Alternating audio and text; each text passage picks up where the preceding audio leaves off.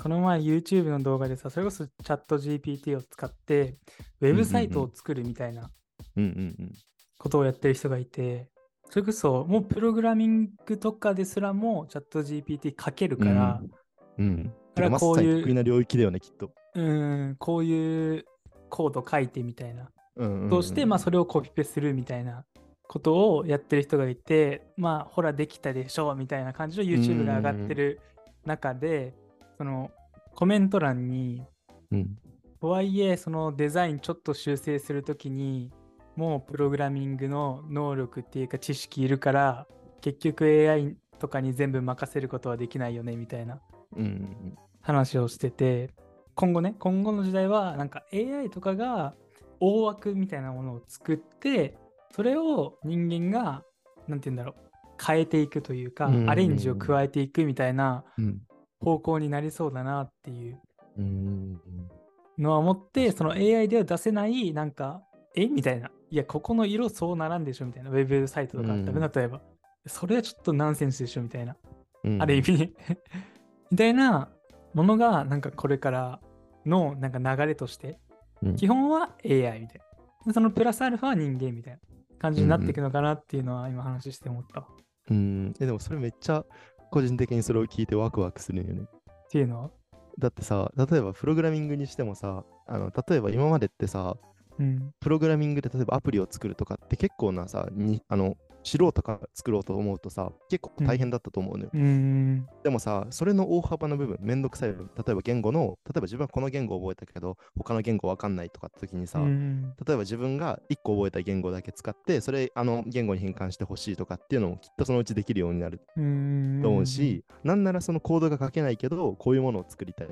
うん。ていうのがあれば、それを AI が書いてくれる、コード書いてくれたり。うん。で、そのまあ最低限のことだけ分かってれば、例えばアプリ1個作れちゃうとかってなったらさ、うん。なんか相当こう美味しいとこ取りできるなっていうふうにちょっとあの、あの怠けた心で思ったりするんで。うん。なんかだからその意味でなんかねこう今まではさ例えば AI ちょっと使ってみたいとか思った時にいろいろ自分で AI のモデルでっかいの作ってとか数学勉強してとか、うん。こうプログラミングの言語勉強してとか結構長い工程が必要だったと思うの、うん。でであるがゆえに多分そのさ理系のそこにを特化した人材って結構重宝されてきたし、結構そこの独占状態が続いてたと思うのよ。うん AI にの領域に関しては。でもそれがなんかさ、こう、いわば文系の一般人でもアイデアがあって、それをもう最低限のこと分かってれば、ある程度実装できるようになったりとかうんしたら、それや、いやそれが、まあ、今すぐにできるかは分からないけど、今後数年、数十年でできるようになっていくと、なんかめっちゃ面白いなと思うよね。自分でなんか好きなものをいくらでも作れる。うーんでも本当にそうだと思ってて AI とかを使えば何自分でイラストとか画像の生成だってできるし多分俺うん音楽の知識全然ないけど音楽も作ろうと思えば多分作れると思うし、そうだよね。ねプログラミングの知識もまあそんなないけどなんかサイトウェブサイト綺麗なウェブサイトとか、うん。自分好みのウェブサイト作れるある程度までっっていうのはなっていきそうだなっていうのは思うね確かに。ん。なんか、それはめっちゃ面白そうだし、ちょっと早くその時代が訪れてほしいなと。うんうんなんかそれぐらいでも AI ってなんか簡単に使えるものっていうかになってきた感じはするよね。本当に自分たちの生活の中でやりたいなっていうめんどくさい作業を AI に投げるみたいなうん。そうそうそうそう。いい時代だよね。なんかそう、そう、それが広まっていけばいい時代な気はするよね。うーん。結局その AI に仕事を奪われる云々とかっていう話よりは、まあそのなんか人間がやるところと AI のやるところの住み分けがされてって、まあなんかこう、協力し合ってやっていくみたいな感じの方向性になりそうだねっていうのが俺らの今のところの話だと、この方向性だと思うんだよね。でもそれで言うとなんかさ、その機械に対してとか AI とかに対して、こう、親和性の高い人とそうじゃない人の間でさ、うん差ができちゃう気はしててさ、うん。なんか俺らの世代ってまさにそこの分かれ目の始まりなのかな。その同じ世代の中でも、どんどん使っていく人と使っていかない人のがい分かれ始めた世代な気はするんだよね。になっていく気はするんだよね。なんかそれで言うと、なんかそこってこう、AI とどう向き合っていけばいいか、今の段階で俺らが、みたいなところは結構大事になってくる気がするから、そこをなんか考えてみる価値はありそう。うーん。それこそさ、チャット GPT を触るか触らないかも結構大きいとうん。思っててさ、まあ俺は触ってみたけど、なんかすげえみたいな。うん。誰かマジであっちから回答してくれてる感ある。なんていうの？本当に喋ってる感だし、例えばなんか、一回ね、なんか曲の歌詞書いてとか送ってみても、そう書いてくれたり、なんか、なんだかなんですけど、どうすればいいですか？みたいな。うん。普通にマジで Google とかあったら、ね、出ないような回答。本当に人間が喋ってるみたいな感じもあったっていう、うん GPT を触ってるか触ってないかみたいなところも一つ大きいのかなっていう。気がするよね。そういうそういうの新しい技術にどんどん手を出してみる。別にそれをずっと使い続けるとかじゃなくてもいいけど、一回どんなもんか見てみるみたいな、その好奇心みたいなうん。のがある人は、なんかうまく使っていけるんだろうなって思う。うん。そこ、触らずに、こう、なんかそういうものがあるらしいだけだとね、こう、なんか、ちょっと距離感できちゃうというかさ、うーん。分からずにいっちゃう気はするから、確かにとりあえず一旦触ってみるのってすごく大事だよね。めっちゃ大事だと思う。俺も最初知ってから1ヶ月ぐらい経って触ったけど、うん。やっぱ触ったら、うわ、すげえってなる、なったもん。んいろいろさ、有名人の人がツイッターとかにさ、上げてたり、そうだねそう,、してたじゃない？多分去年の年末ぐらいかな、確か。うん。うん、で、それで見てて、はあ、そんなものあるんだぐらいに思ってたけど、うん。自分でやっぱ一回使ってみると、はあ、なるほど、みたいな。うん学校の課題これで終わるやん、みたいな。いや、本当本当に、レポートとかね、本当に。そうそうそうそう。本当うんにそのさ、レベルになってくるとさ、それこそまたさ、教育のあり方とかもさ、うん。変わっていくのかなっていうのは思っててさう、ん。AI がこれだけさ、もう当たり前の Google みたいなさ、よりも、なんていうんだろう、人間らしい回答ができるとさ、本当にさ、なんか課題出されて、そこにチャット GPT に聞いて、それコピペして終わるみたいなことがさ、できるやん。うん、確かに。それすごく懸念されてるよね、世の中的には。あ、そうなんだ。うんそうそう、マジでできるなって思って、なんていうのヒントをもらうだけでも、俺ヒントをもらったの、普通に。わかんないから一回投げてみて、うんあ、こういう感じね、みたいな。で、まあ、それを自分なりの言葉に置き換えるだけで、もう課題は終わりみたいな。うん。だったり、わかんないことを聞いてても、なんていうの、その要約をしてくれてるから、ある意味で。うん。膨大なデータから。だからなんか、今までのこう、何かを暗記するみたいな教育って、やっぱり変わってくんだろうなって思ったの、それを見て。うん、確かに。そうだね。こう、別に暗記しなくても、本当にすぐチャット GPT が返してくれるから、うん必要になった時そこで検索するよりも下手したら、こう、なんつうの、いい情報が取れるというか、うんまとまった情報が取れるから、本当にそんなの暗記しなくていいじゃんっていうのは、なってきそうな気はするよね。うんますます。確かにそうだね。教育どう変わるんだろうこれには。教育結構変わるなってうん。思ってるよね。人間が学ぶべきことって何なんだろうなみたいな、こうなった時に。うーん。義務教育としてとか、まあ、そうそう大学の教育とかもそうかそうそうそう。まあ、俺らもまださ、教育、まだというか、まあ、なんていうの、人生は学びの連続だとは思うんだけど、な。生涯通じてね。うん。例えばなんか、社会的に言えばさ大学生ってさ、まあ、教育課程の一つというかさ、まあ、高等教育だっけ、って言われてたりしてさ、まあ、いろいろうんうん一応教育を受けてるさ、立場としてさ、これからこうやって AI が世の中に浸透していく中で、どういう学びしていけばいいんだろうなっうん。ていうのはめっちゃ思ってるよね。それこそ暗記だったら、まあ暗記だったらもう一昔前でさ、もう Google に聞きゃいいやみたいな話になってたとうん、まあ確かに確かに。思うのがさ、もっとなんかその情報をさ、まとめることすらさ、AI がやってくれるようになるわけじゃん。今まではいろんなうん Google のを調べて、で自分で何かにまとめるとか、で割と評価されてたと思うんだよね。でもさ、チャット GPT とかさ、AI がもっとさ、なんていうの、その教育現場とかに入ってきたらさ、なんかそのまとめる作業すらもさ、AI がやるわけじゃん。うん。それこそいろんなデータの中から重要そうなデータだけ引っ張ってくるとか、うん何その全部の10件例えばデータあったらその10件のをうまくまとめるとかが AI やってくれるようになったとしたときに俺ら何やればいいみたいうん。な AI 作ればいいのかなみたいなっうん。ていうのはめっちゃなんか疑問には思ってるすごい、確かに。そうだね。やる、一見するとやることなさそうな気がするよね。うん、疑問を打ったらさもう答え返ってくるんでもある程度うん AI に指示したら何かができるようになって、本当に自分のアシスタントみたいなものが存在ができたときにさ、何すればいいんだろうって。センスを磨くとかなんじゃない？どういうセンス、例えばその AI によってさ、うん。あの、なんだろう。言語を介してうん。情報を整理したりとかっていうのはできるようになっていくわけじゃん。うんうんでもさ、なんか、こう、なんかわからんけど、これかっこいいよねみたいな感覚とかってさ、うんうん。多分 AI にとって結構難しい領域だったりとかさ、うんこんな転調を入れてみたらかっこいい気がするみたいなうんのってさ、そこのセンスって多分 AI には多分こう数値化できない部分というか、うん。数値化言語化できない部分。っうん。ていうのってさ、なんか多分苦手な領域だと思うんで、もちろんうん。統計データ取って、こっちの方が人間はよりよく思う傾向にあるっていうのもあるけどさ、それって基本的に今までの積み重ねであってさ、なんかそっからの飛躍的なものっていうのは起こせないと思うよ。うん。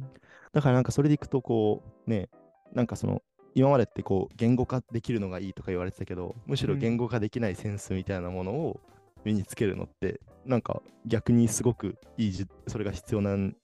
教育の過程でやっておくといいことなのかもなって思う。なるほどね。一方でさ、俺すごい言語化力めっちゃ大事だなって思ってて、うんうんうん。っていうのも、それこそチャット GPT とかも、今までもそうだけど、検索ボックスに何検索するかとか、うんうんそのチャット GPT にどんな質問をすればいい答えが返ってくるかとか、うんっていうその言語化力はめっちゃ大事だなと思った。質問力っていうのかなああ確かに。引き出す力、データとか、それを返してくれる AI アシスタントみたいなものがいたとしても、適切な、その膨大な AI の後ろにある膨大な情報からさ、引っ張ってこなきゃいけないわけじゃん、自分の欲しい情報を。うんうんうんうんそこを引っ張ってこれる力っていうのはめっちゃ大事だなって思った。今まではさ、うんある意味さ、探せばよかったんだよ。うんうん何かき検索ワード3つくらいこうポンってやって、Google で検索して、で、まあスクロールしてって、なんか自分の目的に合った記事を選べばよかったけど、逆に AI アシスタントとかは回答を1個しか返してくれないわけよ。うんうんってなった時に、まあ、もちろん何回もやればいいんだけど、ってなった時に、その、どういう答えが欲しくて、それを引き出すための質問力、言語化力って、うん逆にめっちゃ大事だなって思ったね。自分がチャット GPT 触ってみて。それは共感。え、なんかそれで言うとあれだよね、機械翻訳とかもなんか同じ気はしててさ、うん。その機械翻訳よく使えないっていう人がいるけど、うん。それはその人のあの日本語の力が問題なんだとか、使い方が問題なんだみたいなの言ってる人がいて、うん。機械翻訳っていうのは正しい、ある程度の正しい日本語とか、うん。きちんとした論理が組み立てられていれば、大方翻訳正しくできるけど、そうじゃない変な日本語とか、うん。正しくない日本語だと、あの AI はそれは判別できないよねとかって言ってるのがあって、うんなんかそれもきっと同じ話でさ、その使いこなすためには言語という入り口を介すしかない以上、その言語を正しく使ったりとか、こう、目的のものに到達するために、それを正しく質問できる力とかっていうのはう、んマジで確かにマストになってく気はするね、その意味で。そこすごい大事になってくる気がする。今、それこそ画像とか動画とかうん。の時代としてはさ、そっちの流れにさ、行きがちじゃん。動画クリエイターとかうんの方がなんかす良い、良いじゃないけど、まあ一世を風靡してる感はあるけど、結局、それこそさっき言ってくれた機械とかでも、機械翻訳とかでも、日本語を打った時に2つの解釈ができるものうん。とかをこう入力しちゃうと、やっぱり機械もわかんないから、どっちか意図してない方向の方で解釈されちゃって、意図してない翻訳結果が出てきちゃうみたいな。うんうんうん。ってあると思ってて、そういう意味で言うと、この言葉をちゃんと使う力、うん。それが文面であっても、まあ喋りでもあっても、その言葉にする力っていうのは、めちゃくちゃ大事そうだなって思うね。うん。なんかそれもさ、特にその英語が大事だとかっていうのもさ、ちょっと変わってくる気がして、むしろ母国語をちゃんと正しく勉強することが大事っていうのがトレンドになるかもね、今後。うーん。中途半端に使える英語よりは正しく使える日本語の方が価値があるみたいな時代が来る気はする。それはめっちゃするね。なんかそうなるとさ、ちょっと面い。白いことが起きる気がしてさ、今例えば就活でさ、TOEIC とか求められたりしてるけどさ、うんそれが日本語の試験とかに置き換わる時代が来るかもしれないよね。あるかもね。それなんか日本語検定うんうんうんの方が評価されるというか、一つの言語で100点をちゃんと取れるかみたいなうんうんうん。とこだよね。あの80点2個とかよりもうんうんうん。100点30点とかでいいみたいな。そう。のが来たらちょっと面白くない？でもなんか、それこそ本当に来る気がするけどね、そういう流れって。うーん。でも機械翻訳とかもさらに進化していくと思うし、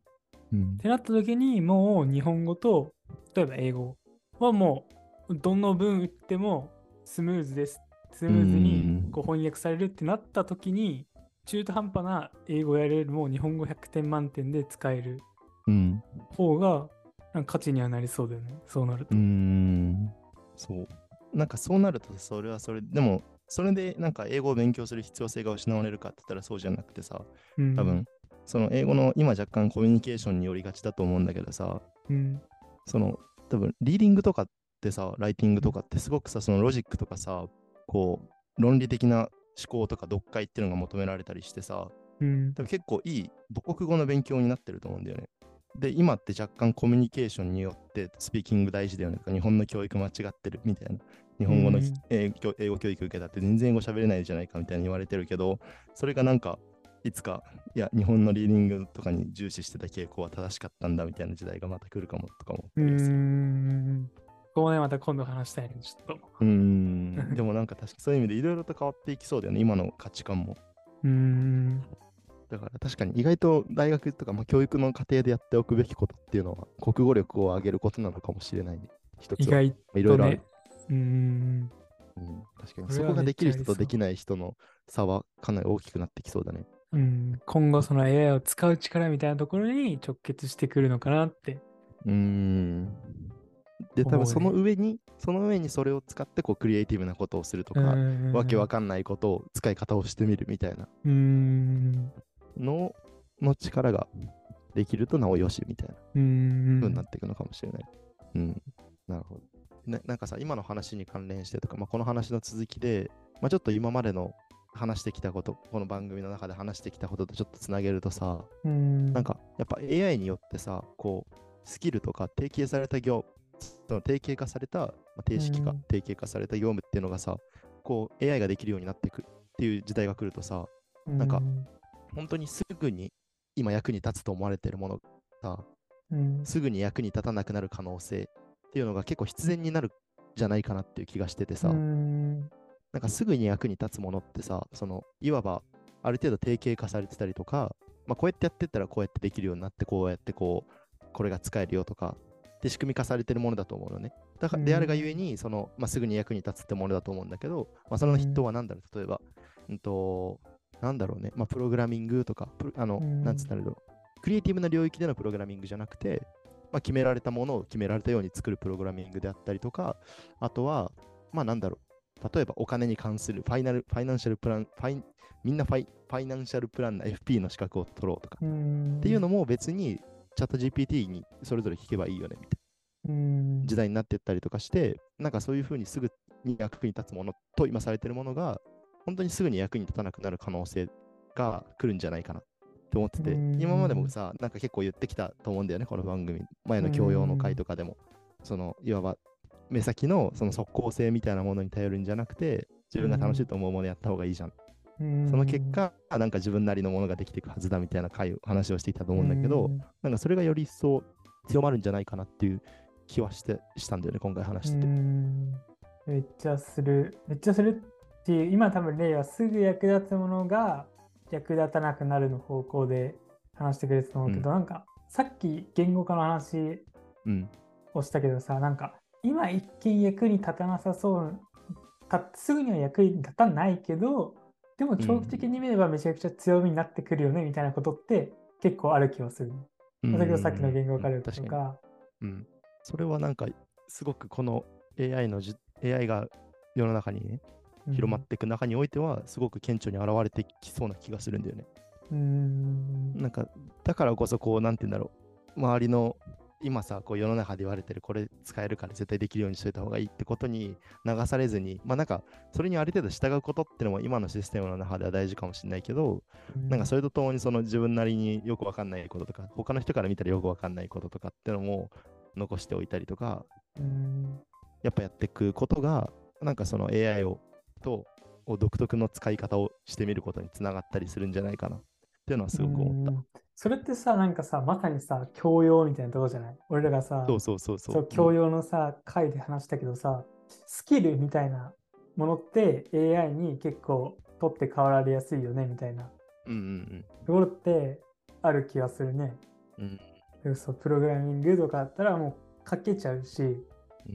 うん。AI が。ってなったら、そこからなんか、そこのプログラミングの技術と違う領域のものを組み合わせる力みたいなうん。のって多分 AI ができないこととか弱いことじゃない。多分人間の方が強いことだから、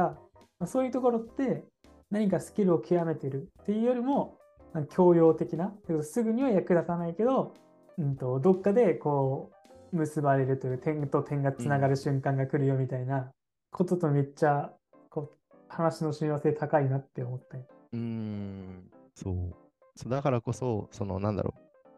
やっぱその AI が、しかもさ、AI、今回のさ、AI の流れですごくいいなと思うのがさ、うんオープン AI とかさ、まあ、チャット GPT を作ってるオープン AI っていう、まあ、非営利団体だと思うんだよね、確かあれって。うんだと思うんだけど、あのでさ、もう名前オープン AI っていう名前の通りさ、その限られた人だけに閉ざされたものじゃなくてさ、まあ、ネットにアクセスさえできればみんなが使える。まあ、今ちょっとアクセス制限かかってるかな、うんはあると思うんだけど、基本的にはみんながその恩恵に授かれるものだと思うのよ。うん。だからその意味で、その別に数学を勉強してなくても、なんだろう、プログラミング勉できなくても、そこにアクセスできるうん。ようになってるから、その意味で、その自分の好きなことをやりつつも、そこに積極的にアクセスする姿勢があれば、こう、うん。いろんな面白いことができていく。し、うん。なんかそれそそこって、そうやって面白いものを作っていくのはきっと AI には代替できないというか、むしろその